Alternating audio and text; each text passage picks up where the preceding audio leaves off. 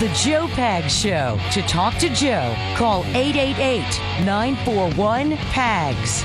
And now, it's Joe Pags. Great to have you. Thanks a lot for stopping by. There's a ton going on, tons to get to. I appreciate you being here. Hopefully, you caught my interview with Chip Roy last hour. It was a fiery interview. He doesn't take any garbage. We'll post that, of course, later on on Rumble. Uh, a couple of interviews that we had yesterday with Kay and with Simona are doing very well on Rumble. Go check those out as well. Follow me on your favorite social media. Just go to joepags.com. You can click on the Rumble link, which will take you to Rumble, obviously, or go there and click on your favorite social media, where I, I usually upload those links as well um, when, when, you go and check them out. We've got uh, this hour going to be um, Angela Morabito. She was on, I don't know, about a month or so ago, maybe two months ago, about um, men, biological men, competing against women in um, in educational sports. What I mean by by that is either public high schools or in in university sports. And how you can't say no to that. Title IX being changed. We talked about that as well. We get her back on today because Title IX is going to change very soon. And I also want to show her that chart that I gave you earlier in this uh, in this program that outlines exactly um, how whacked out the percentages are when it comes to this generation and their thought process about self-identifying as LGBTQ. Uh, and I ask her, is this because of education? We'll get into that as well, but not before you remind you that it's a Tuesday. It's Taco Tuesday. I'm not going to forget two weeks in a row, Carrie. Crap, I just Not gonna happen. About that. Oh. Not going to happen. Let's go. All right. Hmm. Taco. Uh-huh. I've got my tacos, my radio. Taco. A little What are you breathing like that? So what? Deal with I'm it. sighing. You got a whole week off from this. No cheesy nacho. I was hoping you'd Taco forget again. Tuesday, the Joe Pags Show. Taco. Let's go. Hoping I forget again. I'm not that old. Now me and Polo, we like the hot sauce. Uh-huh. Joe like chorizo, cause he's the boss. That's right. Bean and cheese sparks. Every time. Carrie Larkin. She's full of corn, tortillas, and beans. Come on. What are you talking about? Come on. It's Taco Tuesday on the Joe Pags Show. Say it again, Carrie. I'm eating tacos. Taco. Come on. Taco. Let's go. Taco Tuesday. Taco. Polo, if you would, please. Taco. Dude, you had two weeks off from that. That's it? That's what I get? Come on. I forgot. You just got a bonus, too. Everything. You, uh. Look, come on. I forgot. All right. Well, next week we'll have to make up for it. All right. It is a Taco Tuesday. Glad to have you here on a Tuesday. You know, Carrie, I want to have tacos tonight now. Mm, doesn't that sound good? Yummy. Mm, You know what I'm saying? Tacos. I know, All right, so, uh. Mm. For, for those around the country, when you think of San Antonio, which is where our home base is, you think of the Riverwalk, you think of the Spurs. I get that. Um, the, you think of the Alamo. But Fiesta is like a big time of the year. But uh, Carrie, I'll be honest, I have not been to Fiesta in over 10 years. You know what? I it has been years since I have attended a fiesta event. And the thing Right is, when, with when you live in the place, because listen, Fiesta's is great. Don't misunderstand me. I'm not saying it's bad. It's good. But when you live in the place and you know that uh, that throngs of people are going to come to San Antonio for this specific time, I mean, we've been here a while. Like, okay, we did that. You know what I mean? Yeah, yeah, I would absolutely agree. And you know, there's and uh, great. There are some great events. Right. Um, but like Niosa starts tonight, unless you want to stay in long lines and it's hot and get beer all over you. You know, I'm gonna I think I'm gonna stay home. Well, what's funny is that you bring that up. I, was I was on the treadmill today at the place, and um, and I looked up, and it was the new newscasts came on, and um, and I'm looking at it, and, and I, I won't say uh, I don't I don't know the, I don't know the woman's name because she's new, but uh, our friend David Chancellor was out there at like Fiesta Mm-hmm. with his uh, new co-anchor, um, somebody Rocco, I don't know her first name, but um, they're out there. And you know they're wearing sort of the, the short sleeve shirts that say they're on this channel, and and here it's like twelve thirty or twelve forty, and somebody hands them a drinking in the background. somebody hands them a couple of beers, and there they are. You know, like Okay. now, the one time that I was in, I was in a parade around Fiesta was well, it's got to be 15, 16 years ago. Bob You Guthrie. the parades. Oh yeah, Bob Guthrie, whose voice is on my Friday show. Uh, he's he's since passed, and we loved Bob like crazy. Had that b- great bass voice of God. Uh, he was announcing the par- and here's Joe Pags uh, from WOAI. So so that people see me right, and they're- now they're throwing beer at me. and I'm and I'm on I'm on the river Yeah, in like a little yeah. vehicle. Isn't that nice? Oh, mm. like it was my own little like water thing. It wasn't like a jet ski, but it was this little thing that like it was electric and it, the battery died. Now I'm just floating and people are throwing, Oh, wow. "Hey, Pags, have a beer." now you know I don't drink. First of all, there was more uh, full unopened beer at the bottom of the of the, of the river, the San Antonio River, by the end of this. So I did Oh, it. yeah. I did it. I've, I've had my fun. I want everybody else to go out there and enjoy it. But um, Mm-hmm. the reason I bring this up is as uncomfortable. I was a TV news anchor, so I was uncomfortable as for somebody to What? hand you, I know, a bunch of awards too, but to hand you like beer and brew, you know, as you're doing your- job, news.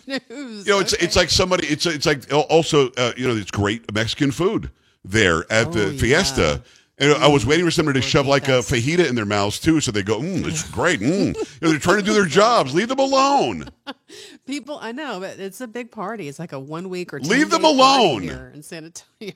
They're doing their job. yeah, I could go for a gordita though. Now, now what's the difference of between a fajita and a gordita? Now, what's the difference? A lot difference? of carbs. Uh, polo. Well, I think the gordita is it's um like a pocket, right? And they shove the meat and the cheese and the lettuce and tomato. Oh, that sounds good. I like the gordita. That done my, my in my gut. Oh, it's Polo, is that so what it is? good. It's a pocket of, of fun. Yeah, I mean, and a fajita is just the meat. So Oh, fajita only refers to the meat. correct. So whether you put it in in a in a tortilla or not doesn't matter. It's just fajita. Right. Wow. Who the hell knows this stuff? See, this is why we keep Polo around. He says the taco on Tuesday, presses the buttons better than anybody in the business, does an incredible pop culture, and he knows what a gordita is. Hello. That's that also means something Oh, else so too. good. So, What, oh, gordita also means like like little fat or something. well, it's like a fat girl. Oh, well, there you go. So uh, I will try not to use that term ever because I'll get it wrong and I'll be in big trouble. Like a, like a Um, it's- little fat girl, I guess. Right, gordita. gorda little, would that- be that's what I said, little fat. girl, Yeah. And gordito would be a fat boy, Right. or gordita would be, hey man, I'm hungry. Give me that pocket of fun. Pocket of fun is Yes, delicious. what it is. I think it literally means pocket of fun. All right, um, uh, we, I want to get into this, I, and I don't want to guilt anybody out there listening, but I want to get into this because um, the organization Black Lives Matter has held people hostage and has extorted people to the tune of millions of dollars. They've extorted businesses, big businesses like Hollywood businesses to to put more black people doing this or more so-called equity doing that or or white is bad and black is good and CRT and this other thing. And it turns out another 6 million dollars was used for something you're not to you know, you're not going to believe this for something other than what they said they were going to do with it. Fill me in. Correct. From the New York Post, Black Lives Matter bought a swanky Southern California home for nearly $6 million using donation cash, according to a report Monday. Three leaders of the social justice movement, Patrisse Cullors, Alicia Garza, and Melina Abdullah, recorded a video last June outside the secretly bought home while marking the first anniversary of George Floyd's murder, New York Magazine reported. Uh, Cullors at the time said she was weeks removed from being in survival mode after the Post exclusive reporting in April revealed her purchase of four high-end U.S. homes for $3.2 million. It's because we're powerful, because we are winning, Cullors said of what she characterized as right-wing media attacks. It's because we are threatening the establishment, we're threatening white supremacy. But Cullors and her colleagues did not reveal any details on the upscale home seen behind them in the video, a 6,500 square foot spread with more than six bedrooms and bathrooms, fireplaces, a pool, and parking for more than 20 cars, according to a real estate listing cited by the magazine. The property was purchased in October 2020 with funds that had been donated to the Black Lives Matter Global Network Foundation, according to the explosive report. The seven bedroom residence was purchased by a man named Dane Pascal two weeks after BLM GNF received 66.5 million from its fiscal sponsor earlier that month. Pascal is the financial manager for Janaya and Patrisse Consulting, an LLC operated by Cullors and her spouse Janaya Khan, New York Magazine reported. Ownership was transferred within a week to an LLC in Delaware, ensuring the property's owner would not be disclosed, according to the report. Uh, Cullors, BLM's co founder, resigned in May as the group's executive director amid criticism over buying three homes in the Los Angeles area and another outside Atlanta. Okay, what did she say? She was in uh, survival mode. Uh, correct. Survival. I want to be in survival mode where I get a, a six million dollar house. Me too. Pool, parking for 20 cars. Sounds nice. Listen, when you're oppressed, you need parking for 20 cars. You you know what I'm saying? Wow. I mean, like I'm a I'm a car idiot and I've got a bunch of cars. I don't have anything near 20 cars. um, so I guess I'm not quite as oppressed as they are. Because the more oppressed you are, like like Colin Kaepernick's very oppressed with his 14 million a year salary. Um, isn't it kind of weird that Colin Kaepernick, who's like the, the poster child for Black Lives Matter, the organization, and for oppression, everybody NFL player goes through slave like um, you know, uh, trade examination. And isn't it like last week Colin Kaepernick was trying to make a comeback to the NFL again? I'm confused. Carrie, I'm confused. If you think the NFL is racist, racist, and you believe that you're oppressed with your Ferraris and Bugattis, and you're living in a, in a mansion worth millions, and you've got a Nike deal worth 30 or 60 million dollars, and you make a movie saying that the NFL is racist, Kerry, why would you want to go back to that league? I mean, last week he literally was mm. saying he's getting in shape to try out or to get on to, back into the NFL. Why? It's a, it's a I racist organization. I do not have an answer for you. Do not know. I mean, my God. All right. So just so I understand, the two women who are married, who are mm-hmm. black, who started BLM, the organization, because again, no, I don't know anybody doesn't believe Black Lives Matter. I believe Black Lives Matter, all lives matter, blue lives matter, everybody. But the organization has been extorting businesses and the consciousness of this country for what, six, seven years now, something like that. And they're buying $6 million mansions and don't think that we should know about that. They're buying it with money that was donated to them. It, this is a registered charity, from what I understand. And they're buying 6 million. This is like the fourth or fifth mansion we're hearing about. This isn't anything new. They sent 6.6 million to Canada for some other organizer from BLM to buy a mansion there. This is a high level scam and a scam that only works because of this this weird guilt that people feel about the status of black people in America. It's it's so strange to me. I, I need to hear from uh, 888-941-PAGS, 888-941-7247. I need to know if you fell for this, if you are out in front of this saying, yes, we have to bring equity and some sort of other equality and stop the oppression, and, and you sent money. I want to know if you sent money to BLM. And now that you know they're buying mansions with it, how you feel about it now. 888-941-PAGS, joepags.com. Stay right here.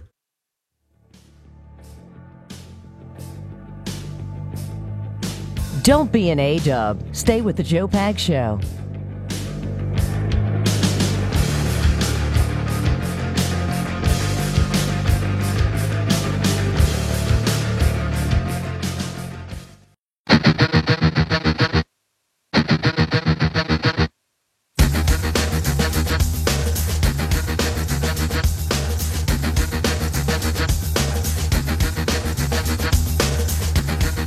Great to have you. Thanks a lot for stopping by. There's a ton going on. Angela Morabito at the bottom of the hour. We're going to talk about uh, the Department of Education. She used to be the press secretary there under Betsy DeVos, and um, watching what's happening in education now. And I also go over that poll about LGBTQ identifiers uh, from the latest from Generation Z, I guess. And it just it's confusing until you really just think about the, those who are fighting against what's going on in Florida. And again, keep in mind, in Florida, they're simply saying don't talk to or don't educate children four, five, six, seven, eight years old about sexual orientation, about sexual preference, about gender ID. That's it. The left keeps saying they're not. All right, then why are you against the legislation? Why is it a problem to have this on the books if you're not for teaching that?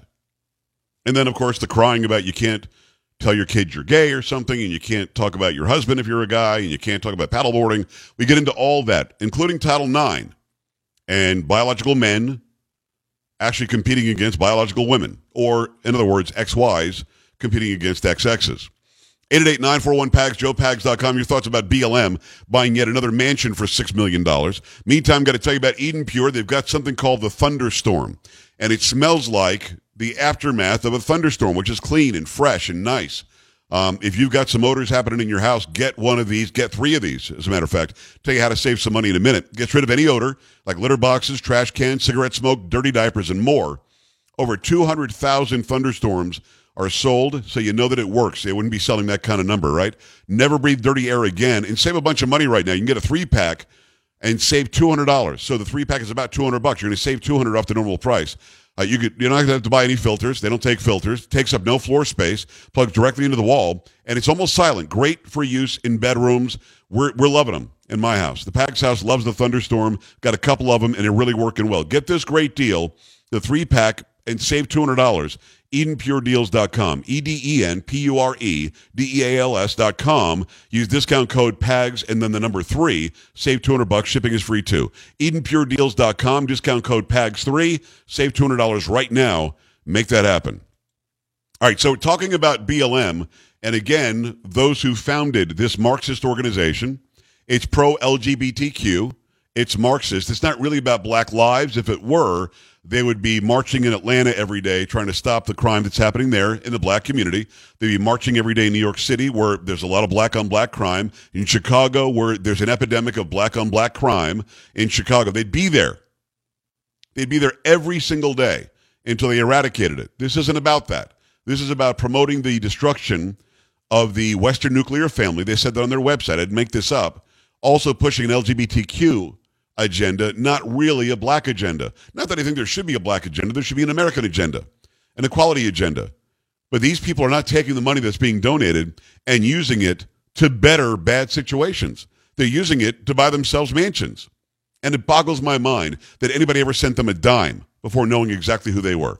Let me go to Ginger in Las Vegas. Ginger, what's going on? Hi. Hi. I just wondered if if you happen to know that one of the biggest contributors to the Black Lives Matter is Laurene Jobs, Steve Jobs' widow. I, I, comes I'm, I'm, I'm sure Soros third- probably finances them She's the too. third So richest woman in the world. Right. I mean, she wants to feel better about her riches. I mean, Ginger, I think that's why rich people do stuff like this. They feel guilty that they're in such a good stead. But isn't it a shame they always pay the money on the left side instead of the right? Well, that's true. I mean, I think that's the left side is so so much more woke. I mean, think about Apple now. Uh, Tim Cook, very woke. I don't remember Jobs being very woke, but certainly um, Bill Glade, uh, Bill Gates. What is it? Was his ex-wife's name? Melinda? Is that her name? Yeah. Mel- Melinda, Belinda, something like that. Um, they- they- they're spending tons of money. I guess she runs the Atlantic, which is a left-wing rag that's awfully woke as well. You've got Bezos, who's worth tons of money, owns the Washington Post. He he's out there woke as hell. He's actually freaking out over Elon Musk buying into Twitter. I mean, this whole the, Elon Musk, and you, you reported this yesterday, about nine point two percent of Twitter, which makes him the largest shareholder. And already Twitter is. You see this this uh, uh, Agrawal, whatever his name is, the guy who's the Parag Agrawal. I, I think that's how you pronounce it. If not, I apologize. But he's the CEO of Twitter. Oh, we welcome Elon Musk. This is so wonderful. And then Jack tweeted today, Jack Dorsey. Oh, this is amazing. This is wonderful. We'll welcome him to the board of directors. And then they started leaking out that no, we're not going to let Trump back on the site. Yeah. You know what I mean? Mm-hmm.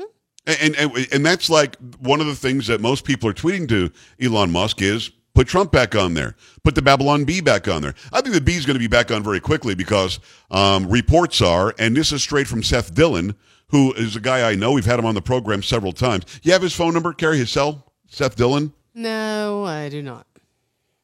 Ask me, ask me, ask me, ask me. Do you have his phone I do. Joe? Yep, I got it. Yeah, we text. We text Oh, back and forth, That's- stuff like great. that Good with the you. Bee guy. Yeah, he's from the Bee. So, um, yeah, I mean, Elon Musk called him directly, directly, and said, "Is it true that you're still suspended from Twitter?" The next thing you know, he buys 9.2 percent of the website. Can you imagine that having that kind of power? Or that kind of ability right. on the fly to say, "I just buy, I'll, I'll dump, uh, you know, millions and millions of dollars into this because I can." Mm-hmm. Yep. There are going to be changes there. I don't like that Twitter put out that Trump's not coming back. I don't think they know that. And I think that Musk is going to have much more to say than what those who are running Twitter now are saying. I did enjoy, though, seeing some people tweet that they're quitting Twitter because they're not going to work for this guy. How dare you? Um, I'm like, dude, good riddance. This is exactly what we wanted to see. Goodbye. Very interesting. All right. Uh, when we come back, Angela Morabito. She's formerly with the Department of Education. She's got a lot to say about what's happening today in education on the Joe Pags Show. This is the Joe Pags Show.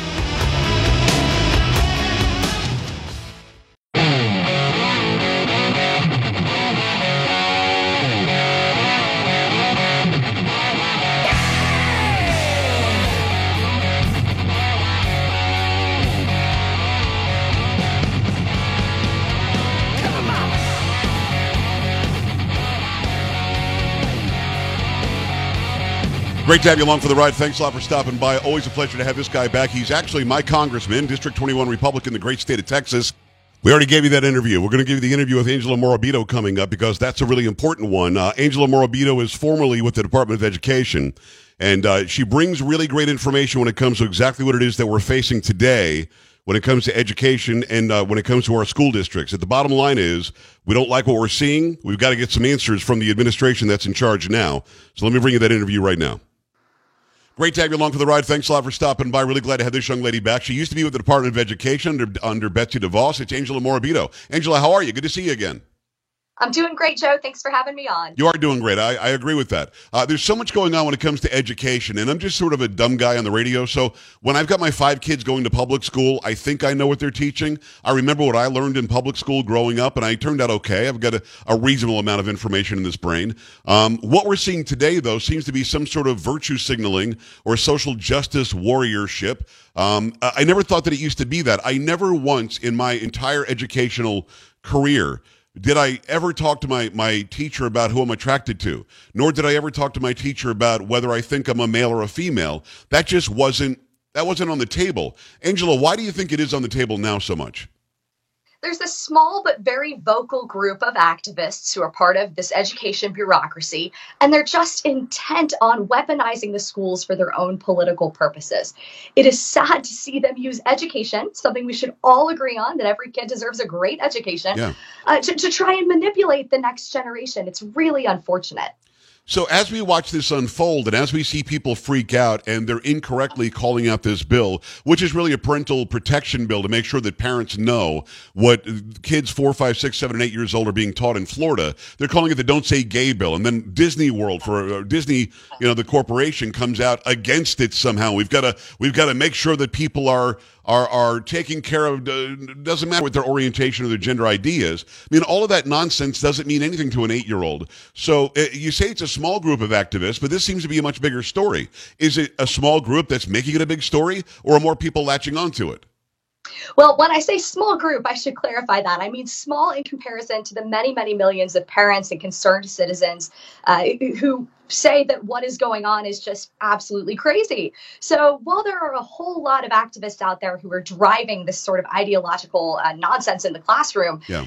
th- there's a real majority here and it's a consensus issue where you know all the time you talk about a republican or democrat issue this is not that this is a, a basically a common sense issue where people of all political persuasions are standing up to say hey wait a second why on earth should someone be talking to a kindergartner about sexuality and gender identity there's no real educational purpose there right so the idea that learning needs to be age appropriate is not now and has never been controversial Unless you're one of the folks calling it a don't say gay bill, which it absolutely isn't. It's not stopping anyone from saying gay. It is stopping people from teaching kindergartners about what it means to try and change your gender. Again, there's no educational reason for that. And the bill's nickname is uh, uh, just totally false. It's an It is. absolute myth. At Angela L. Morabito, go and follow her over on Twitter. Also, um, it's dfipolicy.org, right?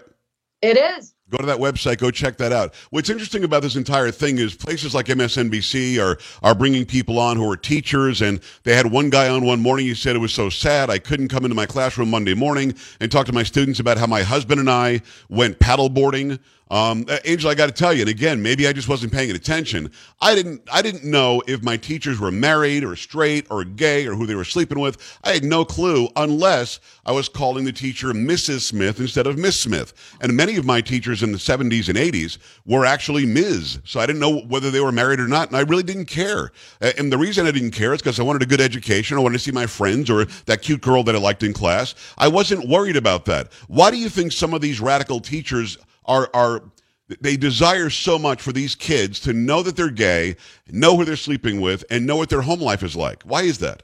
Uh, I, I, I'm afraid to even hazard a guess there, right? Yeah. Because they're all very, very dark and very sad reasons. Yeah. And uh, to your point, that person on MSNBC was was wrong. I know you're shocked. Someone being wrong on MSNBC. it never happened. right? Never. That's right. Uh, but actually, the law isn't stopping anybody from telling their students that they went paddleboarding with with their with their partner that weekend. That, that's not what it does. right. Uh, and it's sad because this indoctrination used to be pretty concentrated at the college level. This used to be thought of as just gender studies nonsense, and it's never going to escape the gender studies department. Well, we're now all living with the consequences of ignoring this sort of ideological nonsense. And it's just fallen down younger and younger. And now it's hitting kindergartners. Go to dfipolicy.org. This is Angela Morabito. She's the former press secretary for the U.S. Department of Education. So, if I just met you and you're still in the Department of Ed, and I say, oh, well, nice to meet you, Angela, the Department of Ed does what? What would you say? What, what is the charter? What should the Department of Education be doing? Well, when I was there under Secretary DeVos and President Trump, the Department of Ed was standing up for school choice and the rights of parents. It was putting families first. Now, what it's doing now is decidedly different. It's actually about to rewrite the 2020 Title IX rule. And when it does that, it could strip away some really important protections for all students. That's, that's due process rights for everyone. That is uh, protections for survivors that they just didn't have before this 2020 rule. Right. And it's guardrails around the K through 12 system so that uh, the worst can't happen. And if it does, schools are held accountable and, and students are protected. Team Biden wants to do away with all that, and they've actually given no good reason why other than they feel like it. Yeah. Uh, so uh, the, the Defense of Freedom Institute is leading a group of 26 uh, groups, we're a coalition, that has issued a letter to the Department of Education's Office for Civil Rights saying, don't scrap the 2020 rule. It is working. There is no reason to get rid of it. And in fact, a whole lot of reasons to keep it.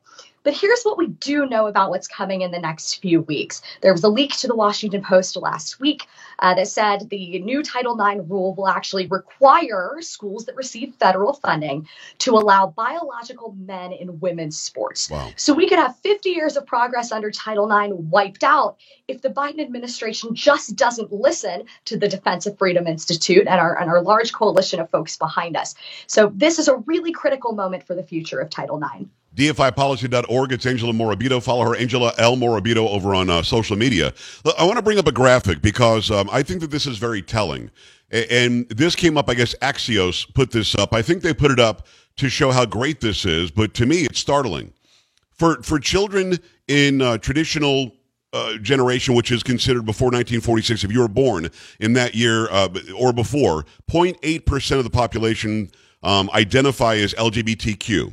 Baby boomers, right before my generation, 2.6%. I'm a Gen X guy. Um, we, we believe 4.2% of my generation thinks that they're LGBTQ. Millennials, suddenly it's 10.5%. And holy mackerel, Angela, Gen Z, 1997 to 2003, for a year of birth, 20.8% of that population identifies as LGBTQ. Now, my question is a very simple one. We all go to the same schools. We're all learning from teachers. We're all learning from society. We're all learning from social media. I mean, I, I am I making a bad assumption that the education system in this in this great land is somehow helping to push that percentage to double what it was just the generation earlier? that's an entirely entirely possible and while i would actually be very curious to know what the true percentage is just from a human interest standpoint Right. I'm afraid we'll never really know because young minds are being hit with all of this ideological quote unquote education that is so far afield from the educational fundamentals that not only are they you know potentially being confused about who they are at, at the core but they're also missing out on reading writing arithmetic so every minute you spend talking to a child about you know 87 genders or you know what you did paddleboarding with your your spouse that past weekend Right. is a, a minute that you're not spending teaching them what they need to succeed through the rest of their education and into their career.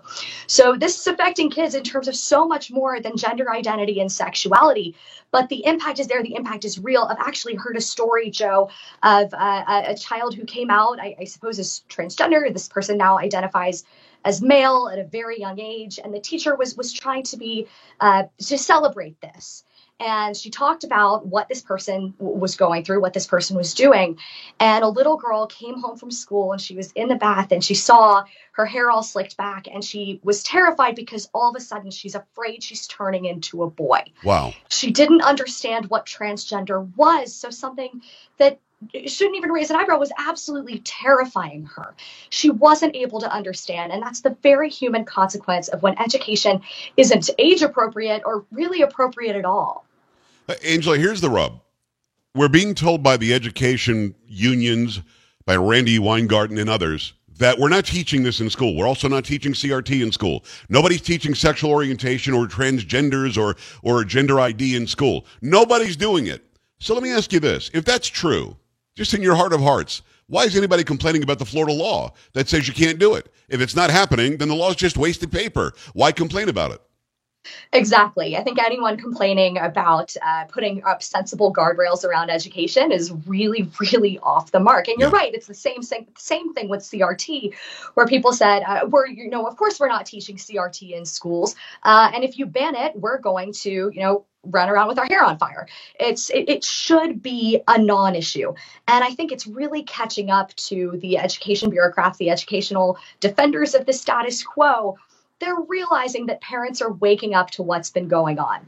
Uh, we've even seen it with Title IX, where men on college campuses have been demonized for decades, and it, they were guilty until, until proven innocent. Yeah. Kangaroo courts were ending their college careers and you know having lifelong ramifications over things that just weren't true. So I, I think that the the defenders of the status quo have awakened a sleeping giant. People just aren't going to take it anymore, and it's uh, honestly great that they're waking up, but it's a shame that that things got this bad before people started standing up for their rights. DFIpolicy.org is the website, DFIpolicy.org. It's Angela L. Morabito over on Twitter and other social media. It's Angela Morabito, former press secretary, the Department of Education. You know, what you just said makes a lot of sense. Parents are standing up now at school boards and they're being heard. Parents are now, we had a, a parent that I saw yesterday, Michelle Brown is her name. I'm not exactly sure where it happened, but she stood up in front of the school board and read out of a book that's in the library, many copies of it in the library for young kids to read, very graphic ab- about sexual situations. She's reading it, and the school board got so uncomfortable they asked her not to read it.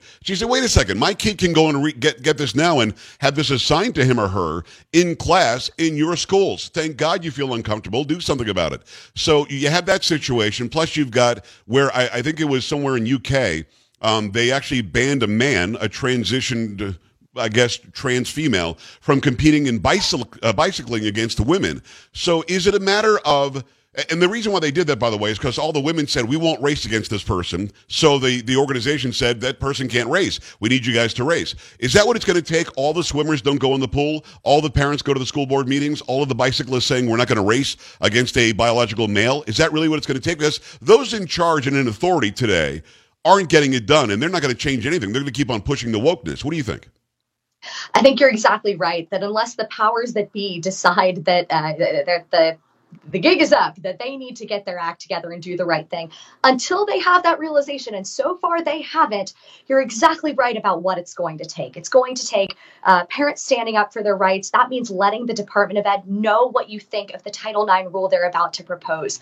We, as the American public, will have a chance to weigh in, and I think everyone should do it. It's a wonderful opportunity to make your voice heard and to stand up for the rights of women, female athletes in particular, and really for all students. But until then, we're seeing now, just like you described, the consequences of when the powers that be totally ignore what the people want. They totally ignore the, the free speech, religious freedom rights uh, of the public that they purport to serve. And it's honestly very sad to me to see athletes say we have to boycott our own sports. Right. No student athlete should be put in that position. It's ridiculous that they have to do it, but I commend them taking a stand and saying we're not going to be treated unfairly any longer. You, know, it's it's so backward because for so long in my life, and I'm 55 now, so my entire life, and again, I'm surrounded by women, five daughters, a wife, uh, three sisters, a mother, um, and the people that I work with, uh, almost all women. Um, I, I support everything women want to uh, achieve, and I think that women can achieve as much, if not more, than men if it's done right.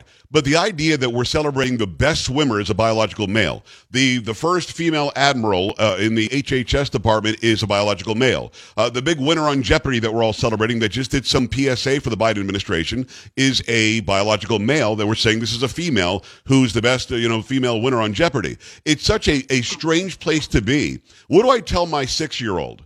When she comes up and asks, you know, am I a boy? I mean, obviously I'm going to tell her the truth and then, you know, make it make it very clear. But she's going to school every day and she's getting this mixed message that we're celebrating Rachel Levine, we're celebrating Lia Thomas, we're celebrating these people that uh, uh, up until 53 years old were men because biologically they're men. It doesn't make sense. What advice would you give to a parent who's frustrated right now watching you and me when it comes to getting into the classroom, talking to the principals, the administrators, or the school board?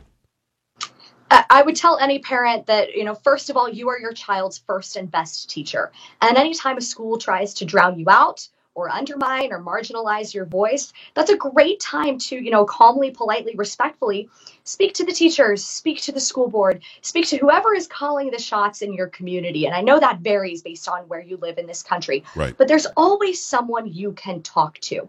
Uh, and I think doing that is a wonderful first step. This is also another reason why we need nationwide school choice, so that when a school tries to do this to your child, you don't have to send them back there the next day. We should have schools competing for families, competing for our nation's students that would incentivize them to actually serve the kids that they're supposed to be serving, right? It shouldn't be a special favor that we have to ask for from the government. So any parent, it is it is time to use your voice. I think the example you gave of Shell Brown reading the book to her school board is a wonderful one. She's actually uh, an almost neighbor of mine here Okay. in Georgia. She lives she lives fairly close by, and not only is her story remar- remarkable, but the stories of so many others who have done a similar thing and said, "Hey, I'm going to read this in front of you, and I'm going to force you to confront what you're putting in front of children." Yeah. I, I I think it's a great first step, and while it's it can be really hard to watch, I, I'm sure it's an order of magnitude harder to watch it happen to your child.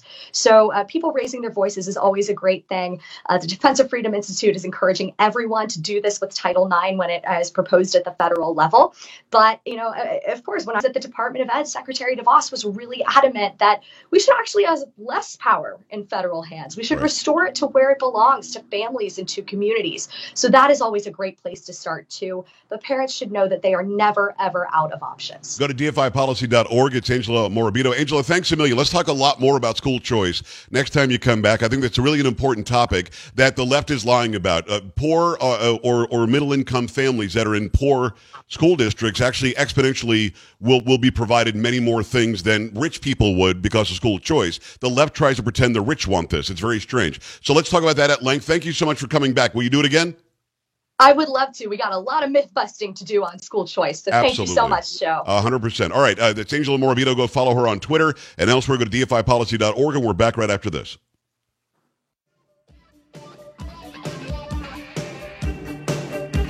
This is the Joe Pags Show.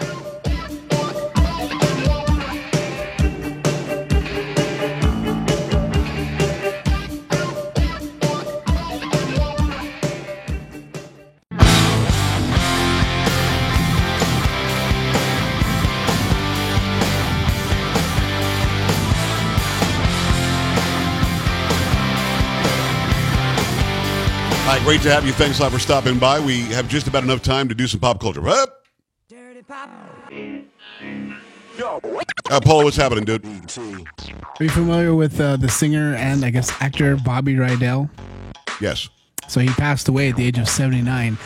I, that sucks. I didn't know that he, the high school in Grease was named after him. Like it was Yes. like a little tip of the cap to him. I thought it was kind of cool. Well, absolutely. That sucks. That's uh, that, that stinks. Yeah, uh, bad news, but I appreciate you doing some pop culture. Got to go. That's Polo. That's Sam. I'm me. We'll see you later. Bye. This is the Joe Pags Show.